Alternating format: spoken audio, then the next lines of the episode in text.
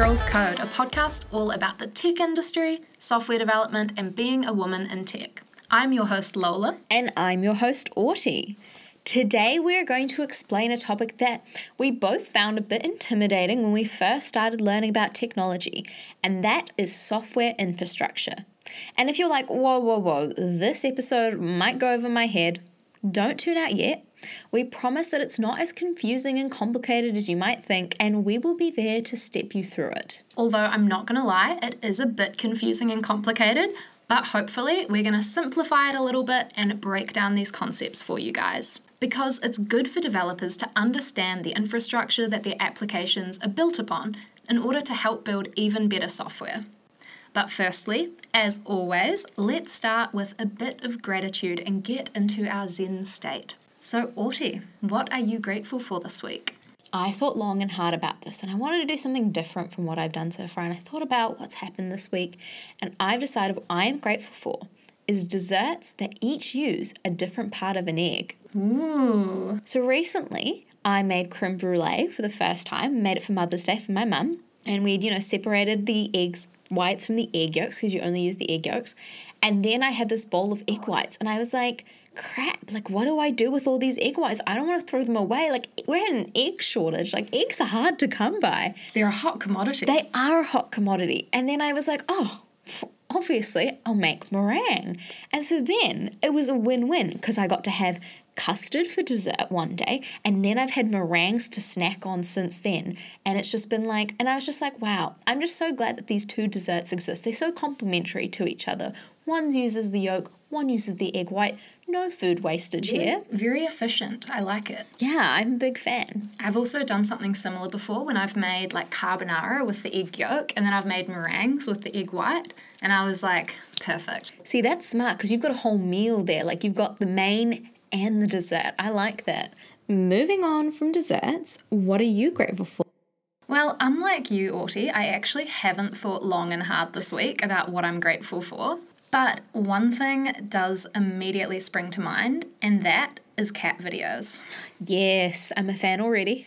I just love cat videos. I have curated my social media feeds to be like basically kittens, cats, cats yelling, orange cats going crazy like just a few of my niche interests. My favorite is when people do like that funny voiceover in TikTok and they're like narrating their cat's life or oh. something. And it's like, like, Morgan Freeman, like, but it's the cat.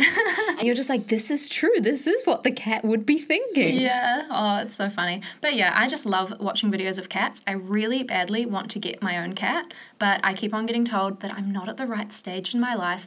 And that is totally true. But also, I just want a cuddly kitten to cuddle at night.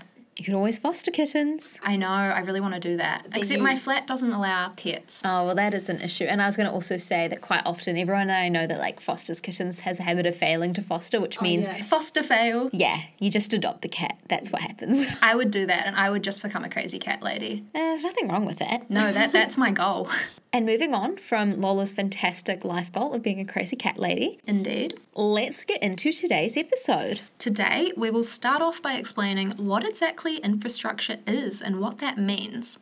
We'll then talk about some commonly used infrastructure and the different types of infrastructure, including what on earth the cloud is. We'll finish off by touching on what the trendy term infrastructure as code means we have got a lot to cover, so let's get started. First of all, let's explain what exactly we mean when we talk about infrastructure in the world of software. Software infrastructure is all the underlying physical and digital parts that make up a software system. If we take a step back, you've probably heard the word infrastructure in the context of things like power lines or roads, you know, the things that allow a city to operate. Well, you can also think of an application, like an app on your phone or a website you use, as a city. Just like cities have infrastructure like roads, bridges, and buildings to make it functional, software also has infrastructure to help it run. Without the right infrastructure, software can't function properly. If you're building an application that you want other people to be able to use, it's really useful to understand software infrastructure so you know how to design a system that works more efficiently, is more easily scaled, and is more secure. So, to start off with, there are three key concepts we want to cover to explain why it's good for software developers to understand infrastructure. These concepts are performance, scalability, and security. Firstly, let's talk about performance. Performance in software refers to how fast and efficiently a program or application runs. You want apps or programs to respond quickly and smoothly without any delays or glitches, and that is where performance comes into play. Imagine you're sending a message and you hit send, but nothing happens. So you tap it a few more times, you know, just to be safe. You're spamming your phone now, and after a few seconds, it finally shows the message as sent. Now, you may all be way more patient than me, but I genuinely absolutely hate when this happens. Like, I am the person that is like smashing the button over and over again because it drives me crazy. It isn't a fun user experience, and long delays like that show poor performance because your phone isn't responding quickly to your actions. I swear, a second when your phone doesn't respond is the longest second as well. Yeah, like totally. Like, it's like, come on, do better, be faster, please, thank you. I need this now. There are lots of different ways software developers can impact the performance of the applications, like using caching, which just means storing data in a temporary storage location also known as a cache, so that it can be accessed faster. But there are loads of other ways we can influence performance. Moving on from performance, let's get into scalability. So, scalability is the ability of a system or application to handle a growing number of users, data, or tasks without slowing down. It's like when an app first goes big and gets tons of new users. As more and more people start using the app, it needs to be able to handle all that increased demand. You can also think of scalability in terms of traffic on roads. Like where we live in Auckland, the Harbour Bridge originally only had four lanes, but as the traffic increased, they realised that wasn't enough and they scaled it up by building two additional lanes each way, making it eight lanes in total. But even with the extra lanes, if you live in Auckland, you'll know that getting over the bridge can still be so slow sometimes. Come on, let's keep it scalable, guys. Exactly. And this expansion of lanes is similar to how software needs to scale up to handle more users and data, otherwise, it gets too slow. One way software can be scalable is by designing the system to allow adding more instances or servers to handle increased demand. And if you're like, Audie, what did you just say? I do not understand. Don't worry, we will be explaining servers shortly. The final concept we want to touch on today is security. So, security in software is about protecting the application or program and the data it handles from misuse. Just like you want to keep all your stuff safe, software developers want to ensure that their programs are protected from potential threats or bad guys messing with their application or code. Since you can't put a physical lock on your software, such a shame, developers have come up with loads of ways to keep software secure. These are things like authentication, secure coding practices, and encryption, which we won't be delving into this episode, but maybe we'll do an episode on security later, so stay tuned for that. Let's get into talking about the actual infrastructure that's under the hood and how different components of the infrastructure work together. To start off with, let's talk about the first thing you might think of when you think about infrastructure and that is hardware. Hardware refers to the physical parts of infrastructure, like servers, cables, storage devices, and a bunch of other things. One of the most vital pieces of hardware in software infrastructure is a server. Now, server is kind of one of those terms you might hear often, like the server is down or the server is overloaded, but you might not know what exactly it is. So let's unpack what a server is a bit more. A server is just a special type of computer that is built to be reliable and powerful.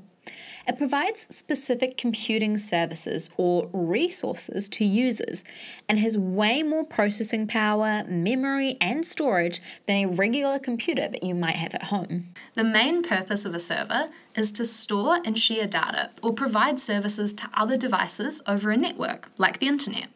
For example, when you visit a website on your computer, the information you get back is typically stored on a server. Servers are often stored in a data center, which is basically a big facility with lots of servers, as well as cooling systems and backup power supplies to keep everything running smoothly. And when things aren't running smoothly, the servers might go down. This could lead to things like websites not responding to you. In a previous episode, we talked about how the aircon in a data center broke and the servers overheated at our friend's company, and that meant the website that lived on those servers also went down. I love how sensitive servers are. It's very relatable. Like they're just like, oh, I'm too hot, or like too cold, or there's not enough air here. I'm just gonna break down for a while. Honestly, that's how I feel every day. So I'm glad that me and servers, we're basically the same. Like, you know, next time I try to fill out the I am not a robot thing, maybe like, maybe I am a robot. Maybe they're just like me. You relate to the server. Yeah, We're exactly. one with the server. Exactly. Now, there are a few different kinds of servers, such as web servers application servers, and database servers. And we wanted to take some time now to talk briefly through these three different types because they are useful to know. So, first up, we have web servers, and these are designed to store and serve web pages and content to users over the internet. So, when you try to access a website through your phone or your computer, your device will be talking to a web server, and that server will store all the files that make up your website and send those files to your phone, and then bam, you can see the website. If you remember in previous episodes, we spoke about the difference between front end and back end development, and the web server often, but not always, serves and runs the code for the front end part of an application or a website. Moving on from web servers, application servers provide a platform for running applications and processing more complex logic than just displaying your website. You can think of an application server as the brain behind your website or app. They receive user requests, process them, and generate dynamic content or interact with databases, which we're about to explain. Often, but not always, application servers store and run the back end part of an application or website. And finally, we have database servers. These handle the storage, retrieval, and management of large amounts of data. They're like digital filing systems where you can store and retrieve information efficiently. Before we move on from the wonderful world of servers, we wanted to talk through some of the different hardware components that make up a server. Firstly, we have the motherboard, which connects all the different parts of the server together. We also have the CPU or Central Processing Unit, which you can think of as the brain of the server and does most of the processing. There's also the memory, also known as RAM, which temporarily stores data and instructions for the brain, aka the CPU, to access quickly. And finally, we have storage devices, which store data for long term use. And that brings us to the end of hardware and servers. Next up, we have the operating system. This is something you've probably heard of and you've definitely used before. Think of Windows, Mac OS, Android, or Linux. These are all examples of operating systems and different operating systems suit different needs and requirements of the software running on them. So, you know that Windows and Mac OS are examples of operating systems, but what exactly does an operating system do? Well, an operating system is a layer of software that manages the hardware and it provides helpful services for software applications to interact with the hardware. Let's dig into this a bit more. The operating system is responsible for lots of important tasks like file management, connecting to the internet, and the user interface that you interact with, like all of the menus, icons, and buttons. You can think of an operating system as like a conductor in an orchestra. You know how the conductor stands in front of the orchestra and waves their arms to tell the musicians how to play together at the right tempo and cue people when they're needed. That's kind of what the operating system does when it directs all the different parts of the system to work together to run applications on a computer. In this metaphor, the hardware and software are the musicians, the operating system is the conductor, and the computer is the orchestra.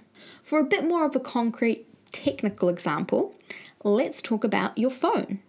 On your phone, the operating system provides basic functions like handling the touchscreen, managing memory, and controlling the device's resources. It tells the apps on your phone, oh, yeah, you can use this much of the phone's memory, or tells your touchscreen, like, hey, it's your cue to do something. Now that we know what servers are and the operating systems that run on them, let's chat about a new concept called middleware. Middleware is software that acts as a helpful middle layer between the operating system and the software application that runs on it, or even as a middle layer between two different software applications. You can think of it like a cheeseburger. The hardware is like the bottom bun, the next layer, which is maybe a beef patty, is the operating system. The third layer is my favourite layer, the cheese, which represents the middleware. And finally, the top bun is all the software and apps you use on your device. Um, Lola, I just want to point out you didn't put anything about like any lettuce that you might want to have. Maybe I want some Big Mac sauce, like no pickles. Where are the pickles? It's not a very exciting burger, I'm not going to lie. Like it's literally just burger. What is it? Beef and cheeseburger. That being Simple. said, sometimes you can't go wrong with the beef and cheese. But even pickles, pickles would be good. Pickles and the lack of sauce are the things that I am like unsure about here. You know what I'm really unsure about though? Like what order you put things on on a burger. I think about this every time I make burgers, and I'm like, is the cheese go on top of the meat, or should I put it on the bun, or should I? I don't know. That is a really good question that I've never really thought of. Um, I think the only solution is to put a piece of cheese below and above the patty. That's a really good idea. Double cheese. Exactly. Double cheeseburger. Okay. Well, now that we've gotten to the bottom of that, let's go back to our phone example to understand a bit more about middleware. In your phone, the middleware provides services and tools that make it easier for apps on your phone to communicate with the operating system and also with each other to access shared resources. For example, let's say you've made a beautiful photo edit on your Lightroom app. You want to send it to your social media app. The middleware is what lets the apps exchange the photo data seamlessly, making sure it's transformed and transmitted correctly between the two apps. Middleware provides a standardized way for the different parts of software in a system to interact, ensuring they can work together smoothly without each application having to know the intricacies of the others. This can be done using specialized software that has been created to make it easier for software programs to work together or using a thing called an API. An API, or Application Programming Interface, is just a set of rules to enable communication. You can think of them like messengers that allow websites and services to talk to each other and share information. If you're still a bit confused about what APIs are, don't worry, we've got you. We're going to go back to talking about cheeseburgers. Let's say you're at a burger restaurant. You want to order a cheeseburger, but you don't need to know how the food is prepared in the kitchen or how the ingredients are sourced. You don't care if it's ethical or not, you just want your damn cheeseburger. you simply look at the menu, tell the waiter what you want, and then the waiter brings you your delicious burger. Well, an API is just like the menu. It's a set of rules and options that allow you to communicate your dinner choice to the waiter at the restaurant, just as different software applications use APIs to communicate and interact with each other.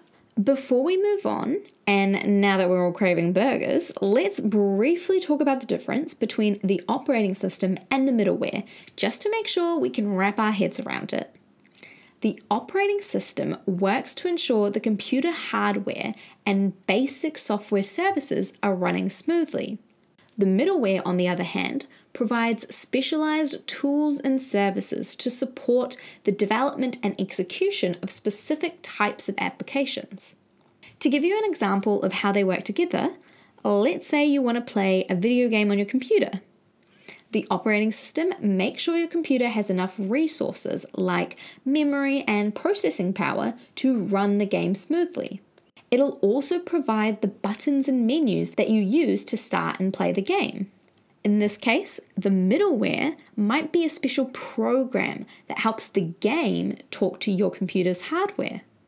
It ensures the game can use the computer's graphics card, sound system, and other resources effectively. And onto our final piece of infrastructure that we want to talk about today, and that is application components. Applications, like the Spotify application on your laptop or phone, can be made up of different software components, where each of these components are their own program and provide different functionality for the application. For example, let's say we have a website dedicated to getting hyped over Greta Gerwig's amazing upcoming Barbie movie starring Margot Robbie and Ryan Gosling. I'm so excited. I mean, who isn't?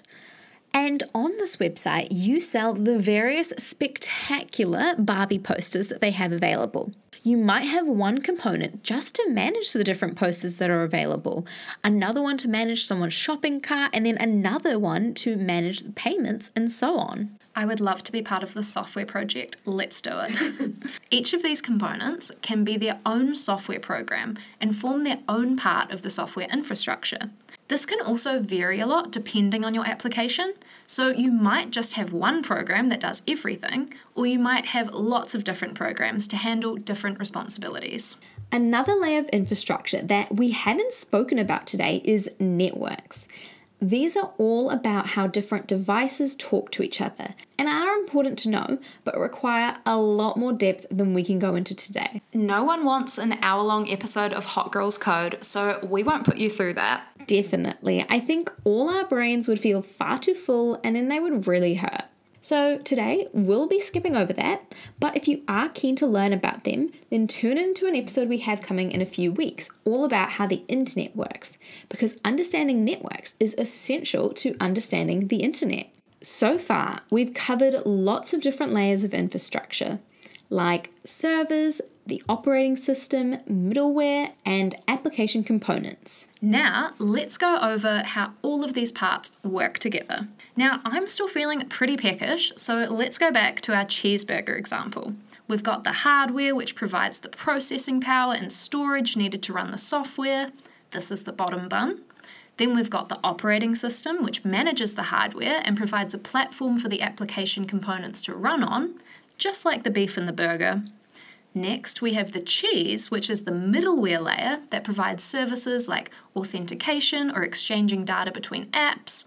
And finally, our top bun is like the application components that run the actual apps you want to use on your device. Now that we know about all the different parts of software infrastructure, let's talk about how these different parts exist in the real world and explore the different types that you can have. There are three main categories that infrastructure falls under physical infrastructure, digital infrastructure, and cloud based infrastructure. Let's first chat about physical infrastructure. This is your tangible stuff like servers, storage devices, data centers, and networking equipment. Physical infrastructure can be owned and managed by an organization, or it can be released from a third party provider just to clarify something quickly, when we say managing infrastructure, what we mean is whoever is managing it is making sure it's safe and secure, but also they're the ones doing the work to set up new infrastructure, scale up if you need to,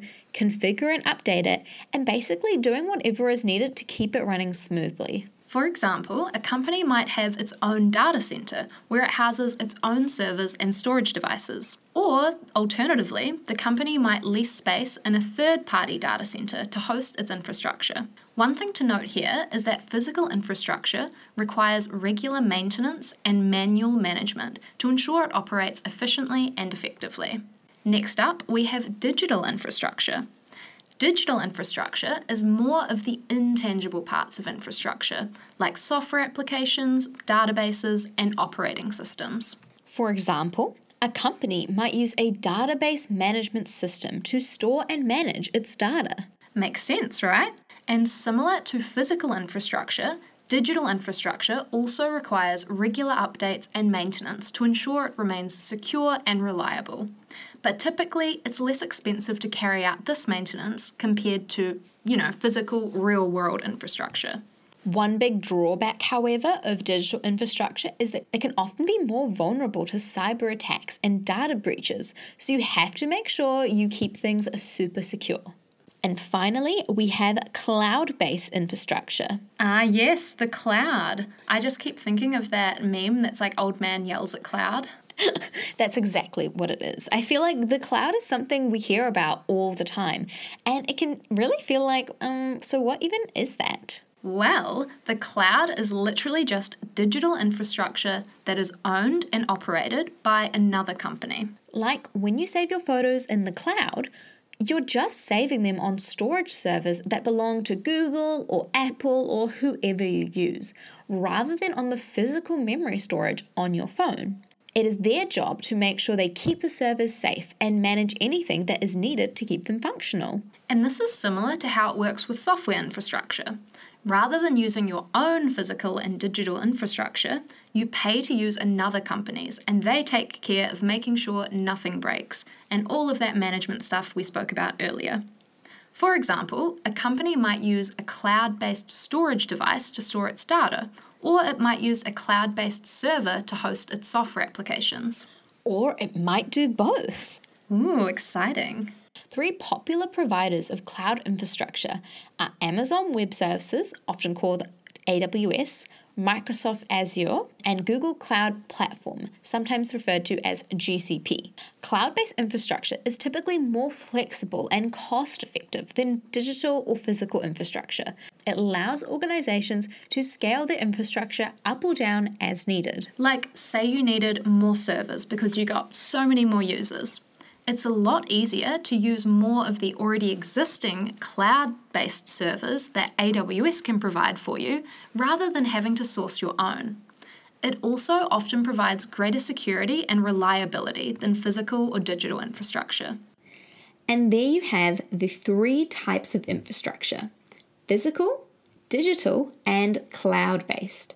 Each type of infrastructure has its upsides and its downsides.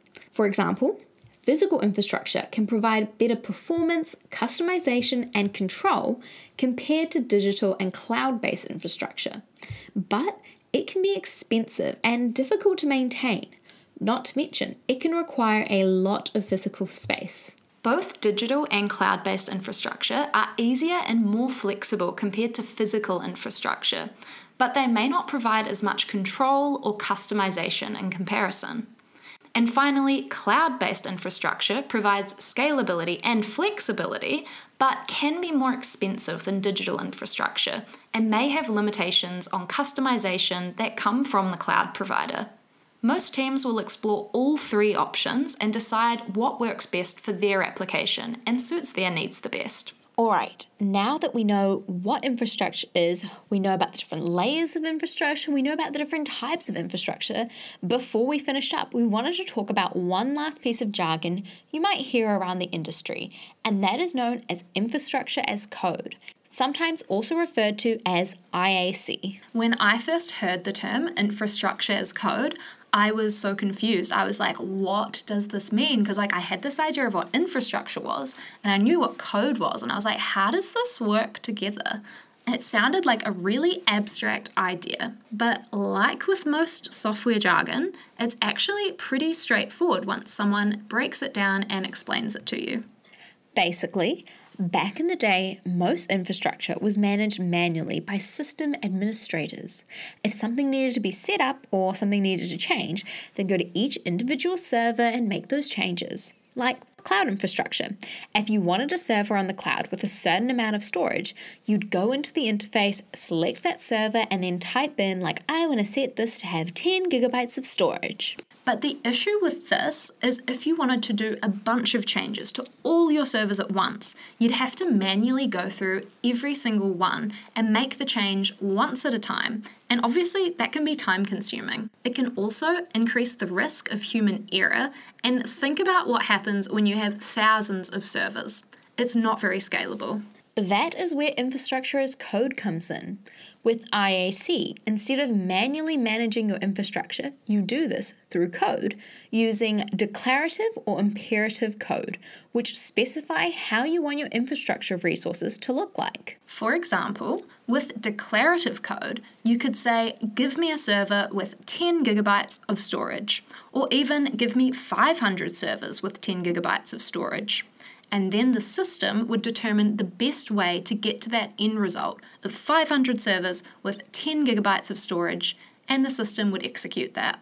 Imperative code, on the other hand, would involve you specifying the steps required to configure and manage the servers. Like your code would say step 1, create a server, step 2, give it 10 gigabytes of storage, step 3, copy it 500 times. With either approach, managing infrastructure through code means it is more efficient and reliable since there's a smaller risk of human error. And because we use code, we're able to use our old pal version control to help with making it even safer. And we can have tests that the system can run so that we know that the change does exactly what we want it to do. Not only that, it also means we're able to scale more efficiently since it's easier to add or remove parts of our infrastructure as needed. So, in summary, IAC is a super neat way of managing infrastructure and allows us to easily create and manage infrastructure in a scalable and reliable way. That brings us to the end of today's episode. Today, we have covered the basics of software infrastructure.